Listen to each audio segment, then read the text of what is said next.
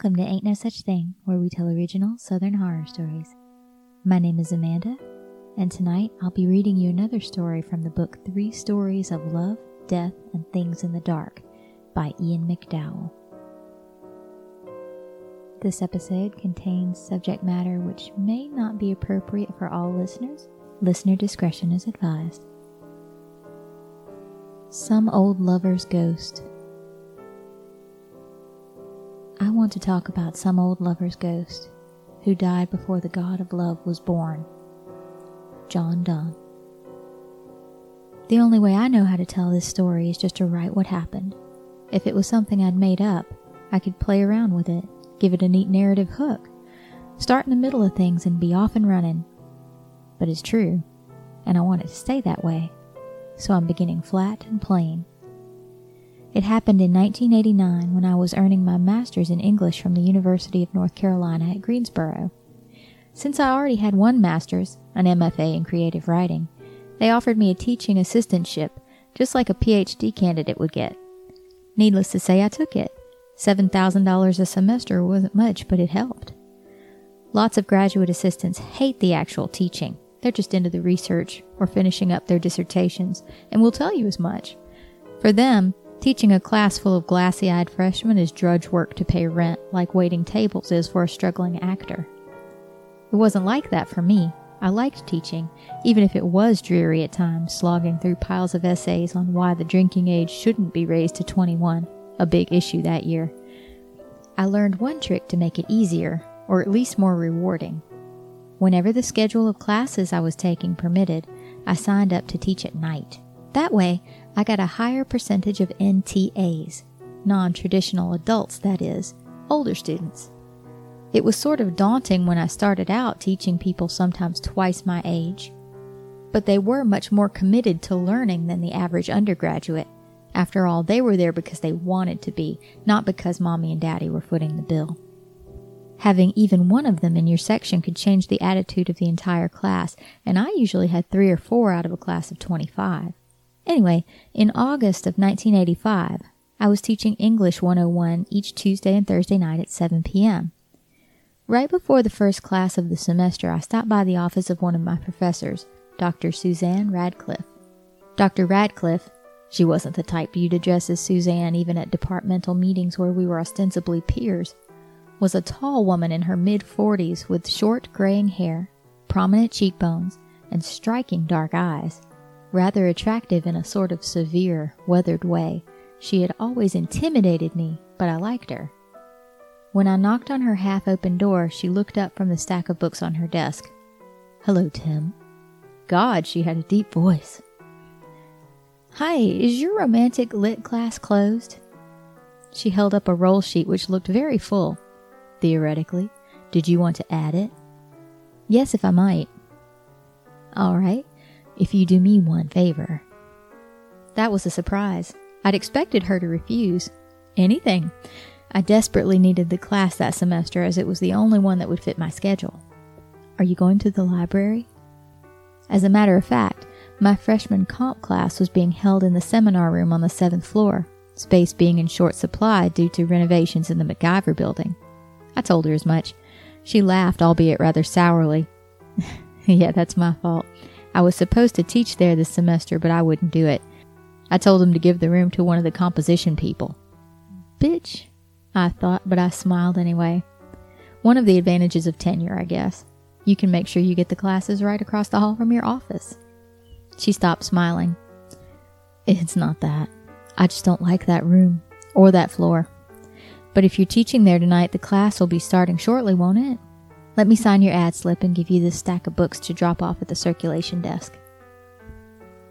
Unfortunately, there proved to be a line, and it was after seven by the time I got up to the counter. It's not good for the instructor to come to class late, at least not on the first night. I handed the books to a gangly Pakistani and started to sprint toward the elevator. Wait, he yelled at me. This one isn't ours. He was holding a slim little hardback. I came back and examined it. He was right. It still had a dust cover and there was no call number on the spine. She must have given this one to me by mistake, so I took it with me. The seventh floor was typically empty. I didn't know what books are shelved there, English and American literature on the second floor, but I'd taken my research methods and bibliography classes in the seminar room two semesters previously, and I never noticed anyone at the tables or carrels. Actually, that was good. It meant I wouldn't have to keep the door shut all the time. Nobody was in the seminar room yet either, even though it was now seven minutes after the hour. I should have expected as much. Freshmen have enough trouble finding their way around the regular classroom buildings in the first few weeks, and a lot of them wouldn't realize that the JKS on their computer printout class schedules meant Jackson Library. Better just have a seat and wait. I took a second to look at Dr. Radcliffe's book. The title was intriguing Ballads of Dead Ladies Poetry of Love and the Grave. The dust jacket was yellowed and brittle. I hope this wasn't a valuable edition that she'd accidentally given me. Inside there was a faded inscription For Suzanne, with all my love. Then a name I couldn't make out, and a date Christmas 1965. Feeling like I was prying, I thumbed it till I got to a makeshift bookmark a post it note on which was scribbled, photocopy for class handout October 10th. Here was something I recognized from my seventh grade literature textbook, one of the child ballads, The Unquiet Grave. Softly I read aloud the lines I'd always liked. The wind doth blow today, my love, and a few small drops of rain. I never had but one true love. In cold grave she has lain. I looked up Someone had just come in the door. A short, slim girl with dark bobbed hair wearing a paint splattered gray smock and black stirrup pants. Hi, I said, embarrassed that she might have heard me reading aloud. Have a seat. We'll make introductions once everybody is here. She just stood there. You, you are in my class, aren't you? She wasn't carrying the text or even a notebook. Several other people appeared in the doorway just then. The dark haired girl nodded shyly and took a seat at the back of the room. Once it looked like everyone who was coming was there, I started to read the roll. If your name isn't on this, talk to me after class. There were 24 names on the roll, and 19 of them were present. Three more weren't on the roll. One of them was the dark haired girl in the back. The other two, male and female preppy types, sat up front, clutching ad slips. I introduced myself, gave them my usual spiel about how they should call me Tim, not Mr. McDonald, and not Dr. McDonald under any circumstances. Real professors get mad. There were three NTAs in the class Harvey, a middle aged salesman with a Bronx accent, Janice, a pleasantly plump housewife, and Terry, a dental hygienist. As usual, they led the class discussion, but pretty soon everyone had loosened up. Except for the dark haired girl. She never said a word, never took any notes either, but I didn't care about that. Okay, for tomorrow, I want a short essay on what you think students should get out of an English composition class. Use specifics and direct examples, and for God's sake, forget what your high school teachers may have told you about using long sentences and avoiding the first person. Short, declarative sentences are fine, and since you'll be dealing in your own opinions, the first person is the expected voice. Got that? They did. Class was over. The couple with ad slips came up for my signature. Wait a second, I said to the dark haired girl who was heading for the door. She paused. I signed the ad slips and wished the preppy couple a good night. The dark haired girl just stood there. I got up and approached her. She had a sharp nose and chin and big green eyes, the latter somewhat red streaked as though she'd been recently crying. Although superficially similar to the haircuts that were starting to come into style, her bob had a teased flip, something like out of the 60s. Even with the teased hair, she was very pretty. Don't you have an ad slip for me to sign? Oh, I'm, I'm not adding your class. I just wanted to sit in. Her voice was husky with a southern accent more like the ones you hear in movies than the ones usually spoken in North Carolina. Just sitting in, why? Well, I've been out of school for a while. She didn't look old enough. Are you an NTA? I don't know. What's that? A non traditional adult. She laughed. Not a giggle, thank God, but a throaty chuckle. yes, I think I am. Good, I replied. So am I. What's your name? Shit, that sounded like a come on. The last thing I wanted to do was be perceived as the kind of jerk who makes passes at his students, except that she wasn't one of my students, apparently. My name's Megan, she answered after a rather long pause. I work here in the library, and I was wondering if you'd mind if I sat in on your class from time to time. Not at all. But I don't want to get you in trouble. I mean, you shouldn't be sitting in my class when you're supposed to be shelving something or whatever. she shook her head. Oh no, I'm not working now. Oh, good. Would, would you like to get a beer or a cup of coffee? She looked down at her feet. I can't leave right now. But you said you weren't working. She shook her head. Yeah, but I've got some things I've got to look up. I almost offered to help her, though she probably knew more about the library than I did if she worked there. Anyway, she was already gone. I gathered my stuff together and put it into my briefcase, sighing. Being only a few years older than my students sometimes made me feel very awkward. There was no sign of Megan out in the quiet stacks, even though I hadn't heard the elevator. Maybe she was hiding in the bathroom. Ah, great. She probably had thought I was coming on too strong. The next day was Dr. Radcliffe's romantic literature class. Afterwards, I gave her back her copy of Ballads of Dead Ladies. Oh, did I give you that? There was a faint catch in her voice. Yes, I, I noticed you marked the unquiet grave. I always liked that one. She put the book in her briefcase. Good. I'll be copying it for a handout when we talk about the demon lover tradition. That sounded interesting. I didn't ask who gave her the book. Megan wasn't at my next class, or the one after, or the one after that, but two weeks later there she was again in the back of the room, still looking like she'd been recently crying, and still wearing the same gray smock and black stretchy pants. Unlike her hair, her clothes were a style that was starting to come into vogue. I'd just graded everyone's first major paper, and they all wanted to talk to me after class, so I didn't get a chance to speak to her. She didn't show up again until right before Thanksgiving. Before that, Halloween came and went. The school paper, the Carolinian, did their usual story about campus ghosts. It mentioned that the seventh floor of Jackson Library was supposedly haunted by Mary, a girl who'd hanged herself there in the mid 60s. It referred to the seventh floor as the Law and Legal Studies floor, which was something I'd never known, and which explained why it was always so deserted. We didn't have a real law school like Duke or someplace, we just had a few classes that taught out of the poli sci department. Why would anybody want to hang themselves on the Law and Legal Studies floor? It certainly didn't seem a likely place for a haunting with its bright yellow paint, spacious metal stacks, and sterile fluorescent lights. The graduate library at Chapel Hill? Now there was a place you might meet a ghost, down there in the catacomb labyrinth of dark, musty corridors. If this was fiction, and not something that really happened, I'd set it in Carolina, not at UNCG. Like I said, Megan sat in on my class that Tuesday before Thanksgiving.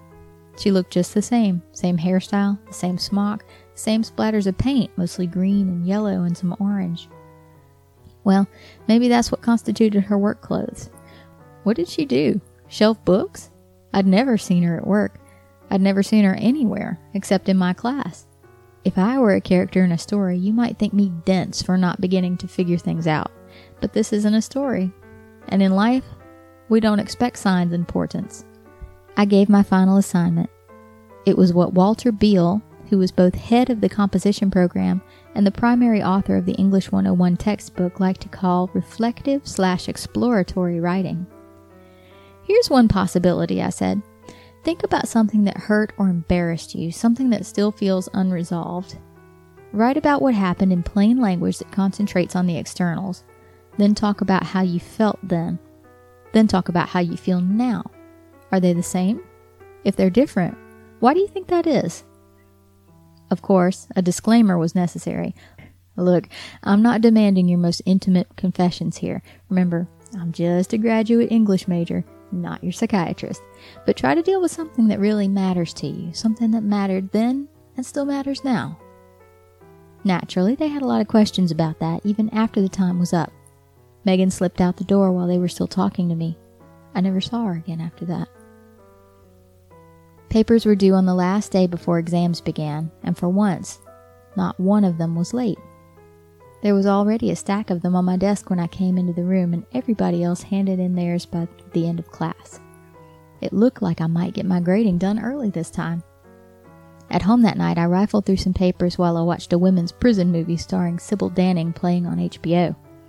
I'd insisted that the final essay had to be typed or done on a computer, and for God's sake, separate the sheets and remove the perforations. Somebody apparently hadn't hurt me.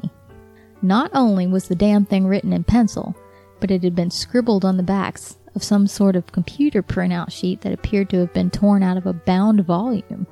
One side of each page listed legal journals from the American Bar Review to the Duke Law Quarterly, while the other contained crabbed and not terribly legible handwriting. It looked like it had been written using one of the blunt little number two pencils kept in a box beside the serials printout on each floor. That was likely, as the paper had been obviously torn out of the volume on the seventh floor. I was not going to bother reading this crap. Somebody had just earned an automatic F. I checked the upper right hand corner for a name. There it was, though it was hard to read. Megan Campbell. That name wasn't on my roll. Megan? Well, at least I didn't have to worry about anybody filing a formal protest about a failing grade, but why had Megan bothered to do this? What the hell? I might as well read the thing. It took me a while to puzzle out her handwriting. Here's how it went I did something really bad once. Or maybe it wasn't so bad. All I know is it hurt someone I loved. I think that's bad.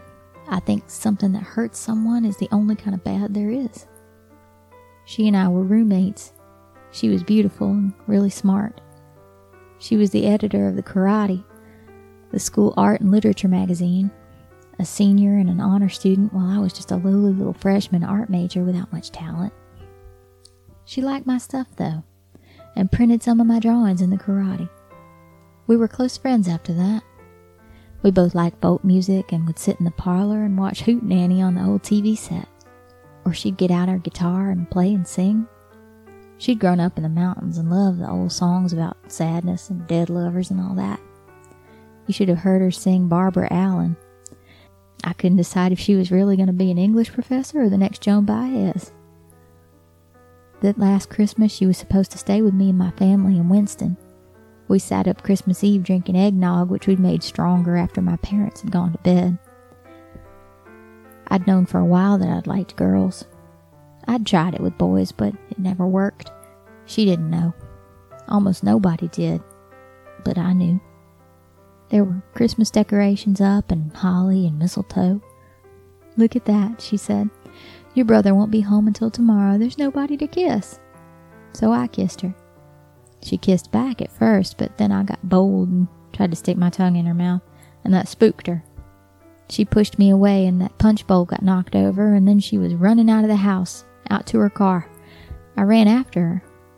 She was pulling out of the driveway, I ran back for Dad's keys on the kitchen table and followed her. I caught up to her outside of Greensboro and stayed right behind her. She drove to the campus and pulled up in front of the library. It was all dark and locked up, of course, but she'd been working in the rare book room that semester and had a key. She ran in before I was out of the car, but she'd left the door unlocked behind her. I found her at the circulation desk calling her dad on the phone. I guess she'd come there because she didn't have a dime, and this was the only phone she could use. Stay away from me, she yelled. She told her dad she was coming home and hung up. Stay away or I'll tell the dean and I'll tell your parents. And then she ran out, leaving me alone in the library. I wanted to kill myself. I never saw her again after that. How do I feel about it now? I don't know. Things are strange now, and they don't seem to change much. I no longer want to kill myself, though. I can't think of anything else to say. Jesus Christ. It was an effective piece of writing, but I didn't know what to think about it. It was late and I was tired. Hootenanny? When was there a show on TV called Hootenanny? I woke up the next morning with a 48 hour bug, and the next days were blurry. I didn't get my grades finished on time, but I got them finished. I planned to go spend the holiday with my father in Fayetteville. We sometimes didn't get along, but my girlfriend and I had broken up that fall and there was nowhere else to go. Since I'd gotten behind on everything, I found myself still in town on Christmas Eve. I'd left a present for Dad behind in my office. Cubicle was a better term, so I stopped by the English department just after sunset. I took my class's final papers with me, intending to put them in a manila envelope taped to my door so the students could pick them up after Christmas. When I did that, I realized that Megan's essay, if that's what it was, was still among them. Tucking it under my arm, I decided to stop by Dr. Radcliffe's office to see if she'd posted the final grades for her romantic lit class on her door. She was there, typing away on her computer. Somehow, it didn't surprise me that she was working on Christmas Eve. Sorry my final papers were so badly typed, I said. My Smith Corona broke and I had to use the one I rented from the bookstore. It didn't have a correcting feature. At least you used a new ribbon, she said. I've seen worse. I laughed. Yeah, Look what got handed in in my freshman comp class. I don't know why I did that, making light of Megan's essay that way. Maybe because it had disturbed me, and this was a way of distancing myself. I hadn't really meant to hand it to Dr. Radcliffe, but she took it from me. Oh my, I hope you failed, whomever wrote this. Actually, she's not a student. I was going to explain, but the expression on Dr. Radcliffe's face brought me up short. She was staring at the name on the essay. She looked like she'd been punched. Tim, what kind of sick joke is this? I still didn't have a clue, although you probably do. I'm sorry? She stood up and grabbed my forearm. Damn, she had a strong grip. Who wrote this? I told her. She stood there and listened, her pallor visible in the dimly lit hall. When I was done, she practically staggered back into her chair and slumped there, her face in her hands. Are you all right? I didn't know what else to say. At length she looked up at me. Is College Hill open? She was referring to a popular bar. I don't know why. Let's go have a beer. I told her I'd been planning to drive to Fayetteville that night. Do you want to pass my class? I did, and I was curious. We went to College Hill. It was a cozy beer bar with a nice jukebox. Over a couple of pilsners, she made me tell her the whole story again in great detail. All right, I said finally, my patience wearing thin. What in the hell is this about? She traced the initials carved into the wooden table with a long forefinger. Megan Campbell jumped off the seventh floor of the library on Christmas Eve in 1965. It seems as though her ghost has been sitting in on your class. The only thing I could think to say was really stupid. I thought the ghost on the seventh floor was a girl named Mary who hanged herself. That's what the paper said. She snorted. When I was a student here, we believed Mary haunted Aycock Auditorium. Almost every campus in North Carolina has a ghost named Mary who hanged herself. Stories get mixed up. Why the seventh floor? The ninth is the tallest. It was a tasteless thing to ask, but I was feeling a bit loopy. The library tower hadn't been added then. The floors above the seventh weren't open yet. Now for the really dumb question How do you know all this? She met my eyes. I thought she must have been really beautiful when she was younger. Because I was the girl Megan kissed, the one who rejected her. Oh. She looked at her beer for a long time. I didn't admit I was bisexual for a long time, not until I was at Duke earning my PhD. Bisexual was a surprise. The word in the department was that she was a pretty hardline lesbian. She hadn't stopped speaking. You've got to understand, for all the so called sexual revolution of the 60s, it was still a pretty homophobic time. Nobody was talking about gay rights or identity, and 1965 was really the tail end of the 50s anyway. I killed my beer. I'm sorry. I mean, that doesn't help, but I don't know what to say. She stood up. Neither do I. But I know who I need to say it to. Where are you going? I already knew. To the library. I watched her leave without saying anything else. If this was a story, I'd add a couple of paragraphs here of my narrator's reaction. I'd probably have him profoundly shaken by this violation of his rationalistic worldview, this assault on all his preconceptions of how things really work. In his excellent book on the Victorian and Edwardian ghost story, Elegant Nightmares, Jack Sullivan observes that ghosts only become really frightening with the rise of rationalism. They only truly terrified us once we no longer believed in them. I'd never believed in ghosts before. Now perhaps I was prepared to believe in at least one. How did that make me feel? I didn't know. I still don't. Mostly, I try not to think about it. That's certainly what I did at the time. Instead, I thought about going home, but I decided I needed another drink first. I wasn't about to try driving to Fayetteville tonight, and there was nothing waiting for me back at my apartment. The another drink turned into four, and I took my time killing each long neck. I sort of slumped in the corner listening to Nina Simone on the jukebox when Dr. Radcliffe came back. Her face was still pale, but more composed. I thought you might still be here. I lit her cigarette. Where'd you go? The seventh floor, but the library was closed. I called the vice chancellor, and he called campus security. They let me in and waited for me downstairs. God knows what they thought, but I don't care. One of the advantages of tenure, you know. It wasn't my business, of course, but I think she wanted to tell me what happened. She motioned for the bartender to bring her a beer. I got off the elevator, and there she was, waiting for me. Still 18, wearing that paint splattered blouse she loved so much. So young, not like me. So young. I wasn't sure she was going to continue, but then she did. I told her I was sorry. I told her I was wrong. I told her what I was. I asked her to forgive me for what I did. Did she? She wanted me to forgive her. So we forgave each other, just like we were both alive. Was that a tear on her cheek? We hugged each other, and she felt warm and solid and real. Then we kissed. She sat there, her eyes fixed on something else, running her finger around the rim of her bottle. And it was definitely a tear. In the old ballads, if you kiss your dead lover, that's usually it. One touch of those clay cold lips, and you die too. Maybe that's what I expected to happen, but I don't think I'd have minded. But her lips weren't cold, and I didn't die. So I put my tongue in her mouth. For a moment, it was like kissing anyone that way. My eyes were shut, her mouth was warm and wet.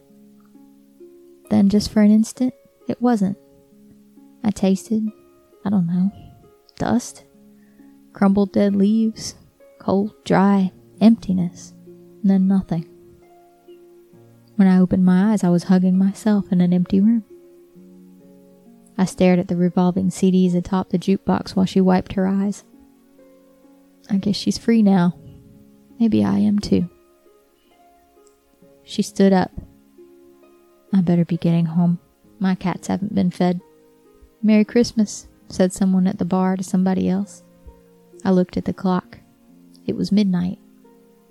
Merry Christmas, Dr. Radcliffe, I said somewhat inanely. Merry Christmas, Tim, she replied hoarsely. She did not invite me to call her Suzanne. She paid and left. I sat at the booth and killed my last beer to dead loved ones. I said to no one in particular. You've been listening to Ain't No Such Thing, Some Old Lover's Ghost, written by Ian McDowell from the book Three Stories of Love, Death, and Things in the Dark. Thank you very much to Ian for letting us share his story. I've become quite the fan, and I hope you all enjoyed it as well. If you'd like to listen to more Ain't No Such Thing, be sure to subscribe to us wherever you get your podcast, and we always appreciate those five star reviews on Apple Podcasts. It really helps us to grow and stay higher in the search results. I'd also like to invite you to join our Facebook group at facebook.com slash groups slash ain't no such thing. We're a pretty active little group who are all horror enthusiasts, and we have a lot of fun there talking about it, and we always welcome new members. You all take care, and I'm going to be back with another one for you real soon.